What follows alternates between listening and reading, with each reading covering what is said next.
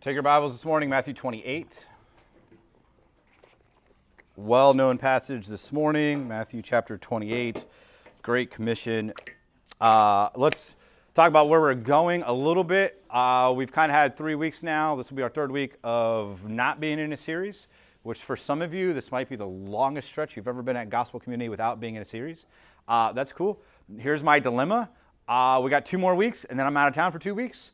So I have a series. I'm pretty sure we're going to head this way. I think I know where we're going. And now it's like, do I start it and then put pause on it for two weeks? So it's probably not that big a deal. I should probably stop overthinking it and just let's dive in. Uh, but we'll see. We'll see what happens next week. Uh, what we're doing tonight is how to share your faith video series. What it's going to be a lot of is more, um, can I just say, on the practical side of things? Like, here's how to lead a conversation that you're in to, to spiritual truth. So it's not necessarily going to give us some sort of biblical foundation of why you should share your faith or things like that, as much as like literally just here's here's in practice how you can hear in a conversation somebody talk about brokenness, and we can use that to turn it towards Jesus.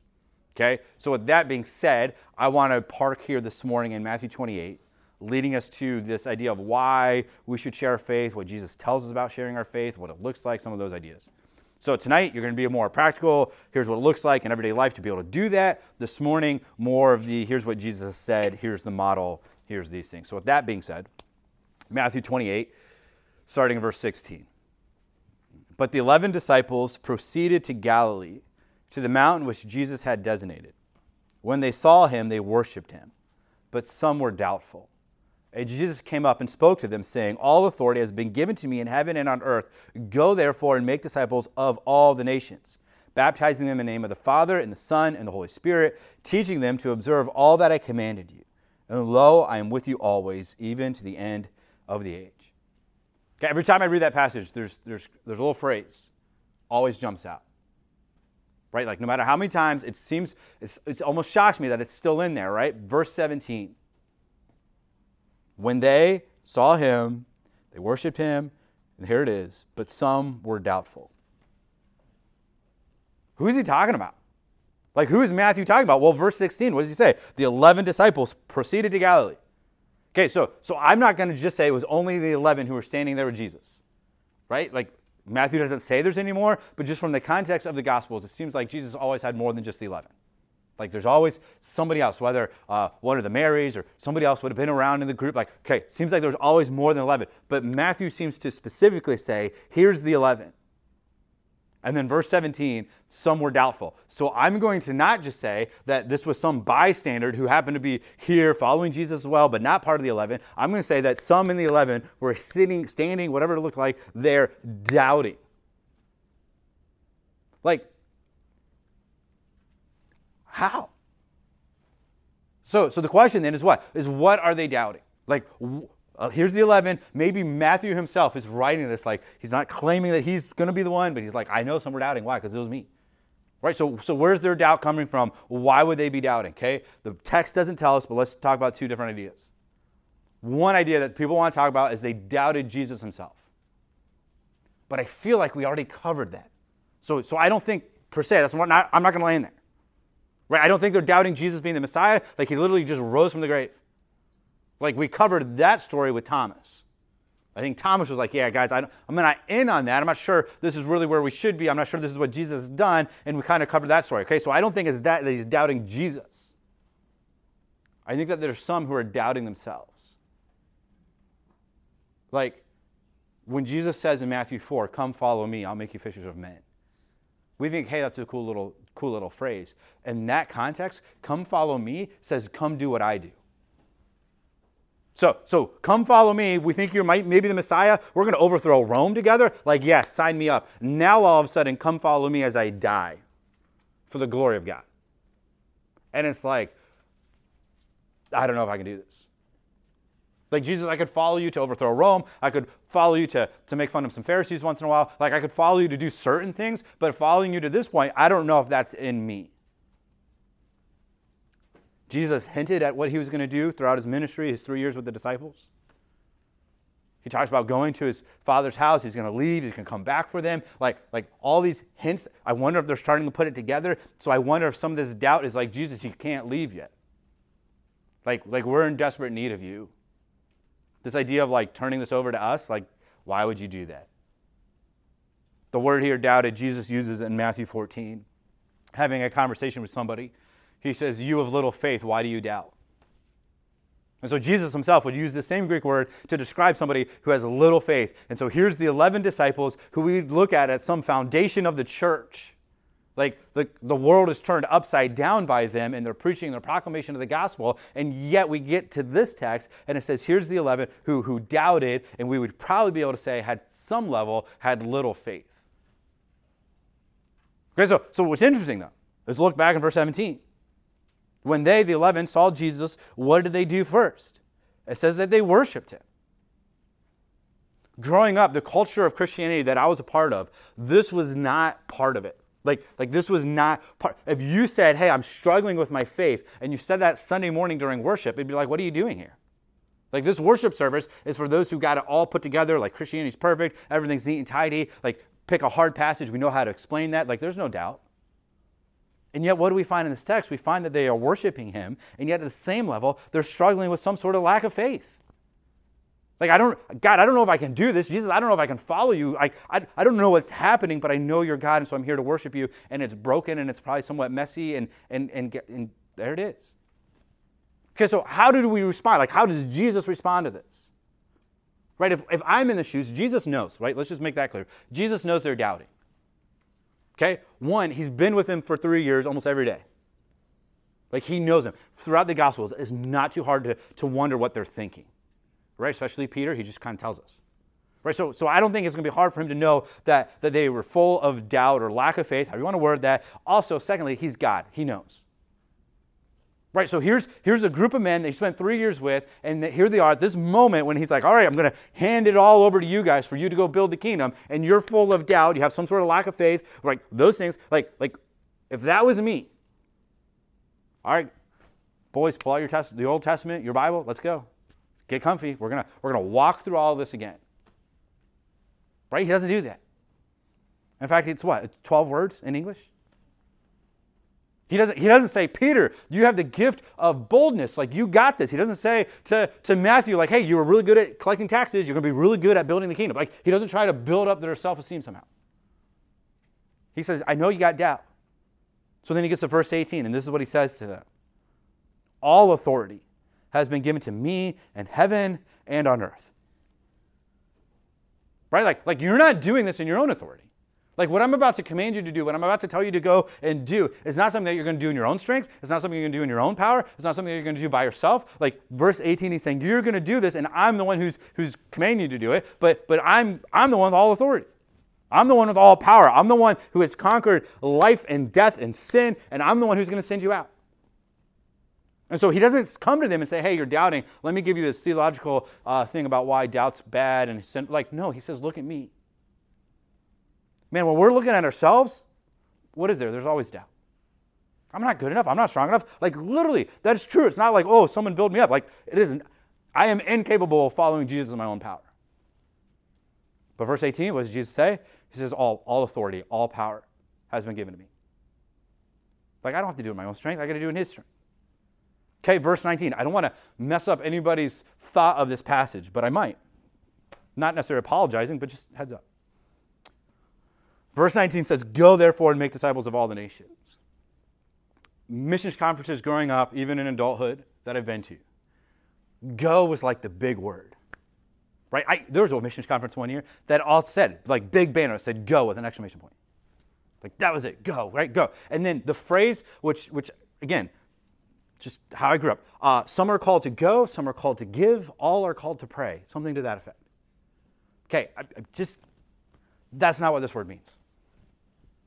This word is not an imperative, it's not a command. There's a command coming in verse 19. Go is not it. I don't know enough about Greek, but it's some sort of present active participle, whatever, you know. Okay, what does all that mean? It means this. Verse 19, as you go, or you could say, as you go about your day, as you live your life, in your everyday life. That's what this word means and, and so I feel like what we've done is we made it some command that you're supposed to go, and then end of verse 19, or middle of verse 19, which we'll get to in a little bit, to all the nations. So somehow we made the Great Commission only for overseas missionaries. And yet, when Jesus says this to the 11, he says, in your everyday life, as you go about your day. Right? So this isn't a command like, like, hey, this doesn't apply to me, I'm not in Africa. This is, hey, this goes to every single person. That would be a follower of Jesus. And some of us maybe right now are like, phew, we just prayed for Nepal this morning, the gospel would go forth there. Now we're preaching Matthew 28. Like, I hope Bart doesn't ask me to move to Nepal. Right? I don't know if I can deal with cold and, and whatever else is in Nepal. That's all I know that's in Nepal is mountains and cold. Uh, like, I don't know if I could live that life. Right? That's not the point. The point here of go is what? As you go about your day. So he says, in your, in your everyday life, as you go about what you do, what does he say in verse 19? Here's the, here's the command, here's the imperative make disciples. So, so your everyday life, it's not like, okay, again, like we'll talk about some of that stuff tonight and, and how to share your faith, but like what's the picture? The picture is as I go and the people I interact with and the friends and the family and the neighbors and the coworkers who need Jesus, I'm going to go and I'm going to take Jesus with me. I'm going to make disciples of those people. This word disciple, we've already seen once in this passage, verse 16, but the 11 disciples, that's the noun form. So when you get to verse 19, it's like, you disciples, go make more of you. Right? Like that's the idea. It's the same word. One's a noun form, one's in a verb form. And it's like, disciples, go, go do more of this. So you 11, next year, we'll hopefully have more than 11 of you. Right? Hopefully next week. Uh, we know Pentecost is coming. Like 3,000 is coming pretty quick. Like, but here's this picture. Like, you're going to go do more of what we've done. Okay, so what does that mean? It means that every disciple, in some turn, some level, is called to go make more disciples. We'll get to some of that more in just a second. Look at what he says there. We're going to go, therefore, make disciples of what? Of all the nations.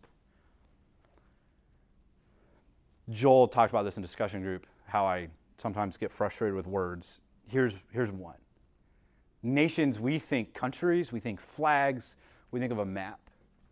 This really means ethnicities or people groups. And so, so what's, what is he saying? He's saying you're going to make disciples of all the nations. So, with that being said, do we want to send people to Nepal to the 258 people groups that don't have access to the gospel? Yes, we do. That would be that would be using this verse, applying this verse, we're going to make disciples of all the nations. And yet, we also live in a place that's a melting pot where it's like, hey, we're going to make disciples of all the people groups in, in, our, in our hometown. Right? It's real easy to say, I'm only going to share the gospel with somebody that looks like me, smells like me, walks like me, has some sort of income like me, drives a car, like whatever, whatever we define us as, it's real easy to be like, hey, that person looks like me. Let's, let's share the gospel with him. And yet Jesus is saying, no, no, no, this gospel's for everyone, so we're going to go make disciples of all people. Okay, but, but there is a time when we actually take that too far. In that, I know of churches that's like, hey, we're going to make disciples of all the nations, and all their money is going somewhere far away, and none of the money is going to reach the people in their own neighborhood. So this isn't saying if someone looks like you and smells like you and walks like you and goes the same type of job you do, that you don't share the gospel with them because they're not part of all. No, they're part of all the nations. Like the picture is everybody's all part of the nations. So as you go in your everyday life and the people that you would interact with, Jesus says we're going to make disciples of them. Doesn't matter what their background is, doesn't matter what their income level is, doesn't matter if they're homeless or they have the best house in town. What are we going to do? We're going to try and make disciples of all the nations. What do we do with them? Okay, we make disciples, and then what do we do? Baptize them. Like here's this picture of them being a follower of Jesus with Jesus' death, burial, and resurrection. Like they're going to become followers of him. They're going, to, they're going to be baptized in the name of the Father, Son, and the Holy Spirit. Verse 20 teaching them to observe all that I commanded you. Can, can we just say, verse 20, teaching them to observe all that I commanded you? American church today. I think it's really easy for us to think of a church that's not doing this. Right? Just not even a specific church, just, just a style of church, however you want to word that, that's like, hey, they're not teaching all that God commanded right? They, they skip passages, they skip whole books of the Bible, whatever you want to say about that, like, that's cool. And yet, I also want to guard against the other side. There are churches in, in our culture today that will teach a whole lot extra than what Jesus ever commanded us. So, so if you walk in here and you're being discipled, I hope you are never told how you're supposed to vote. Like, that's not what Jesus commanded us.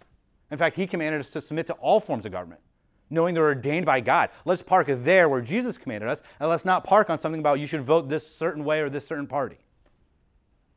Right? When someone walks in, like Jesus, I'm not saying this is in the Bible, okay? Understand, it's in the Bible. But when someone walks in and they dress in a way that we maybe not say is appropriate, I feel like so we're so quick to teach that.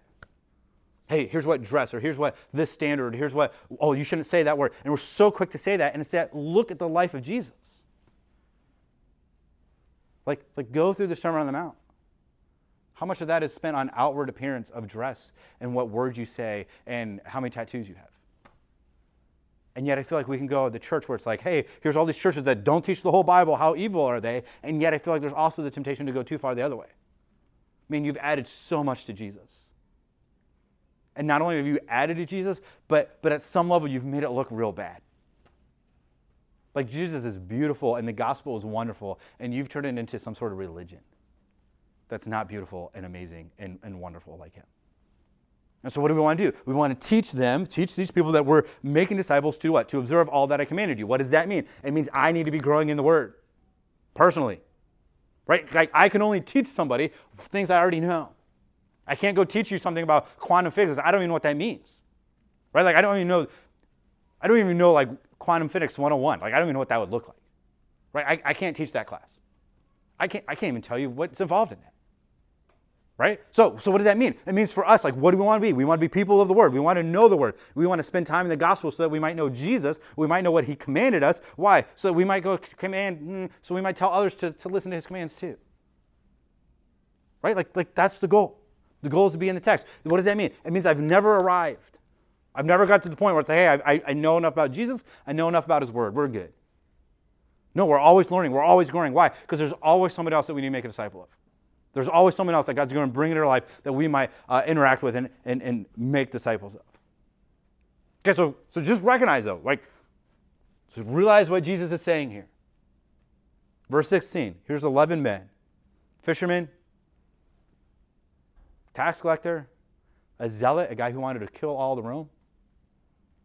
Like, let's go down a little bit of history.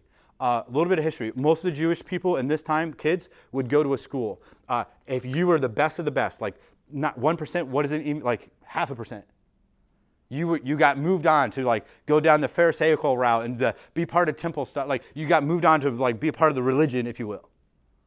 So, so here's 11 men who failed. They failed their religious class. They weren't good enough to go be the Pharisees and go be the other things and the other whatever religious uppity ups. And Jesus takes them, he takes this 11, and he says, Hey, guys, here's what I'm going to do. I have all power, I have all authority. I'm, I'm, I'm going to command you in that power and authority to go out and make disciples of all nations. And he says, um, You're going to do it how I did it. Looking at the life of Jesus, how did he make disciples? More often than not, he made disciples with one on one. More often than not, it's the woman at the well. It's, it's Nicodemus. It's, it's different stories of, of these men and women that he would meet with one on one and have conversations with. Like the crowds, what had happened with the crowds? He preached to the feeding of the 5,000. What happened with them? They left mad. Don't read John 6. It wasn't this great revival. More often than not, the disciple making happened one on one. So, in our minds, here's 11 men standing before Jesus, and Jesus says, I'm going to send you out to go make disciples. And in my mind, at least, it's like, I don't know if this is going to work. Like you're leaving your, your kingdom in the hands of 11 men who, nicely speaking, failed out of religious studies, who are fishermen, who some guy thinks that they are still teenagers. Like that's who you're leaving your kingdom with? Like, no wonder verse 17 says some were doubtful. But let me share this. If you've, if you've been in gospel community for any length of time, you've, you've heard this illustration so you know the answer. Just bear with me. I got to find the right page though, because I don't have it memorized. Here we go. If I were to offer you this morning $10 million, which I'm not, uh, but $10 million is on this piano, and there's a penny on that piano. And I said, all right, take your pick. Some of you are like, oh, we're, we're like in church right now, I got to be spiritual. No, we're all taking $10 million. Right? No one's like, mm, well, taxes are going to be like, no, we're not. We're just taking the $10 million. Okay, but then if we said, hey, on this table, the penny's going to double every day for a year. And you're like, okay, let's do the math. Today I get one cent, tomorrow I get two cents, the next day I get four cents. Right? So so you you get about to what? 32 cents, and then math gets hard, and you're like, what's next? Uh, right? All right, we're taking $10 million. Right? We're done. Day 30, roughly, however, you know, however you want to start that. Day 30, 5 million bucks. Which means day 31 is $10 million. So if you could say no to $10 million, knowing that in day 31 you have $10 million, like, cool, because day 32 is that doubling. So day 32 is $20 million. So all of a sudden, the $10 million, let's not be greedy, like $10 million would be enough, but all of a sudden, $10 million isn't that cool. I, if I just wait 32 days, I get double that. Day 64, day 32 is 20 million, so day 64 in our mind would be 40 million, right? You double 32, you double 20. No, no, no, because 40 million is, is what? That's day 33. So, so day 64 is a number I don't even know how to pronounce really, 184 quadrillion. Just for context, that's November 6th of this year, from today. So, so if you would say, hey, here's, here's 11 men who would go share, this, share their faith and make disciples, and they just did that once a year, like, and 64 years, there are 184 quadrillion. Like, I know the math isn't the same there, but like that's the idea, right? So let's just let's just work this out in, in the context of our life. Let's just say 10 people, gospel community, say, hey, I'm going to share my faith. And I understand we can only share the faith. We can't get somebody saved. We can't force them into church. Like, I'm not saying any of those things. But, but if this just were to work out, and 10 of us said, hey, this is what we're going to do. Okay, so this year there's 10. Next year there's 20, then 40, then 80, then 160, then 320, then 640, then 1,280, 2,560, 5,120, 10,240. That 10,000 is 11 years from now. 20, I don't know, 34. This group of 10 reached 10,000. I didn't write it down, but I think year 17, we reached all of Sarasota County. Right? And so all of a sudden it's like, hey, Jesus, I don't know if this way is really good. Right? Like, like wouldn't it be better to pack out the auditoriums, to give away Jesus merch, to have a sandal giveaway, like whatever that's going to look like, draw huge crowds? Like, wouldn't that be a better a model than, than to say, hey, here's 11 men, go make 11 more of you and just keep replicating that forever and ever? And yet, I would, I would say, man, for us in 10 years from now to have 10,000 people that we've reached and share the gospel with, how mind blowing would that be? How amazing would that be? And, and again, like for some of us right now, it's like, man, if I were to share my faith like that, man, I, I don't even know if the words could come out of my mouth. So for some of you in your workplace, it's like, man, I tried one time, it epically failed. Okay, that's fine. But we're going to try again. Right? We got the greatest news in the history of the universe about a risen Savior who came to forgive our sins and to deliver us from, from hell and evil and all this stuff. Like, okay, let's go, let's go try again. And so tonight, what are we going to do? Is just practically, here's what that might look like. Here's what it might look like to be able to turn a conversation towards Jesus. Here's what it might look like. And it's not going to be it's not going to be hard, it's not going to be deep, it's not going to be like, man, quantum physics would be way easier than this. Like, no, no, no. This is this is real simple to follow. But it's this idea of like let's let's put it in our mind, let's put it in our in our thoughts so when the opportunity arises, we're not with our brains fried trying to figure out what we're going to say. Right? We want, we want to prepare. If we're going to make disciples, if God's called us to do that, which He has in our everyday life, then, then let's at least attempt to, to do that. And so hopefully tonight is just another tool that we can do to, to get us going that direction. Look at verse 20, though. We're not done. Okay, we're going to teach them. What are we going to teach them? We're going to teach them to do all the things that Jesus commanded us. We're going to teach them the Bible. We're going to teach them the Word of God. Okay, all those things. And, and yet we understand in verse 17 that some of us are still doubting right? Some of us are still wondering, Jesus is the best plan. Some of us are wondering, Jesus, are you sure you meant to pick me? Of all the people on the planet, God, I don't know why I'm the one that's here right now. Right? There's doubt. What does he say? Knowing there's doubt, he starts with all authority. Like, you don't have to go in your own power, you don't go in your own strength. Like, I'm sending you out with all authority. And how does he end the passage? How does he end this great commission? He says, Lo, I am with you always, even to the end of the age. Like, I don't, I don't know. For me, this is mind blowing. Because if you go back to Exodus, and, and Moses would say there in Exodus, like, God, send someone else. God, don't send me. Like, like I'm not the guy for the job. And what is God's response to Moses? He says, I will be with you and I will be with your mouth. You get to Joshua, and Joshua is now going to take over the people as they go into the promised land. What does God say to Joshua? He says, I will be with you.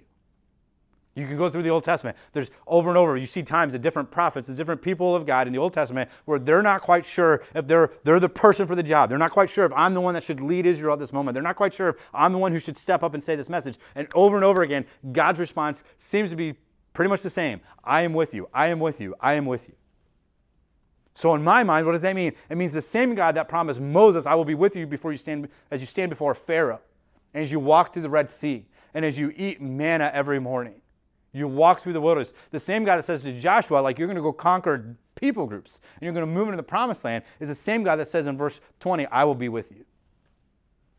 Like, what else do we need?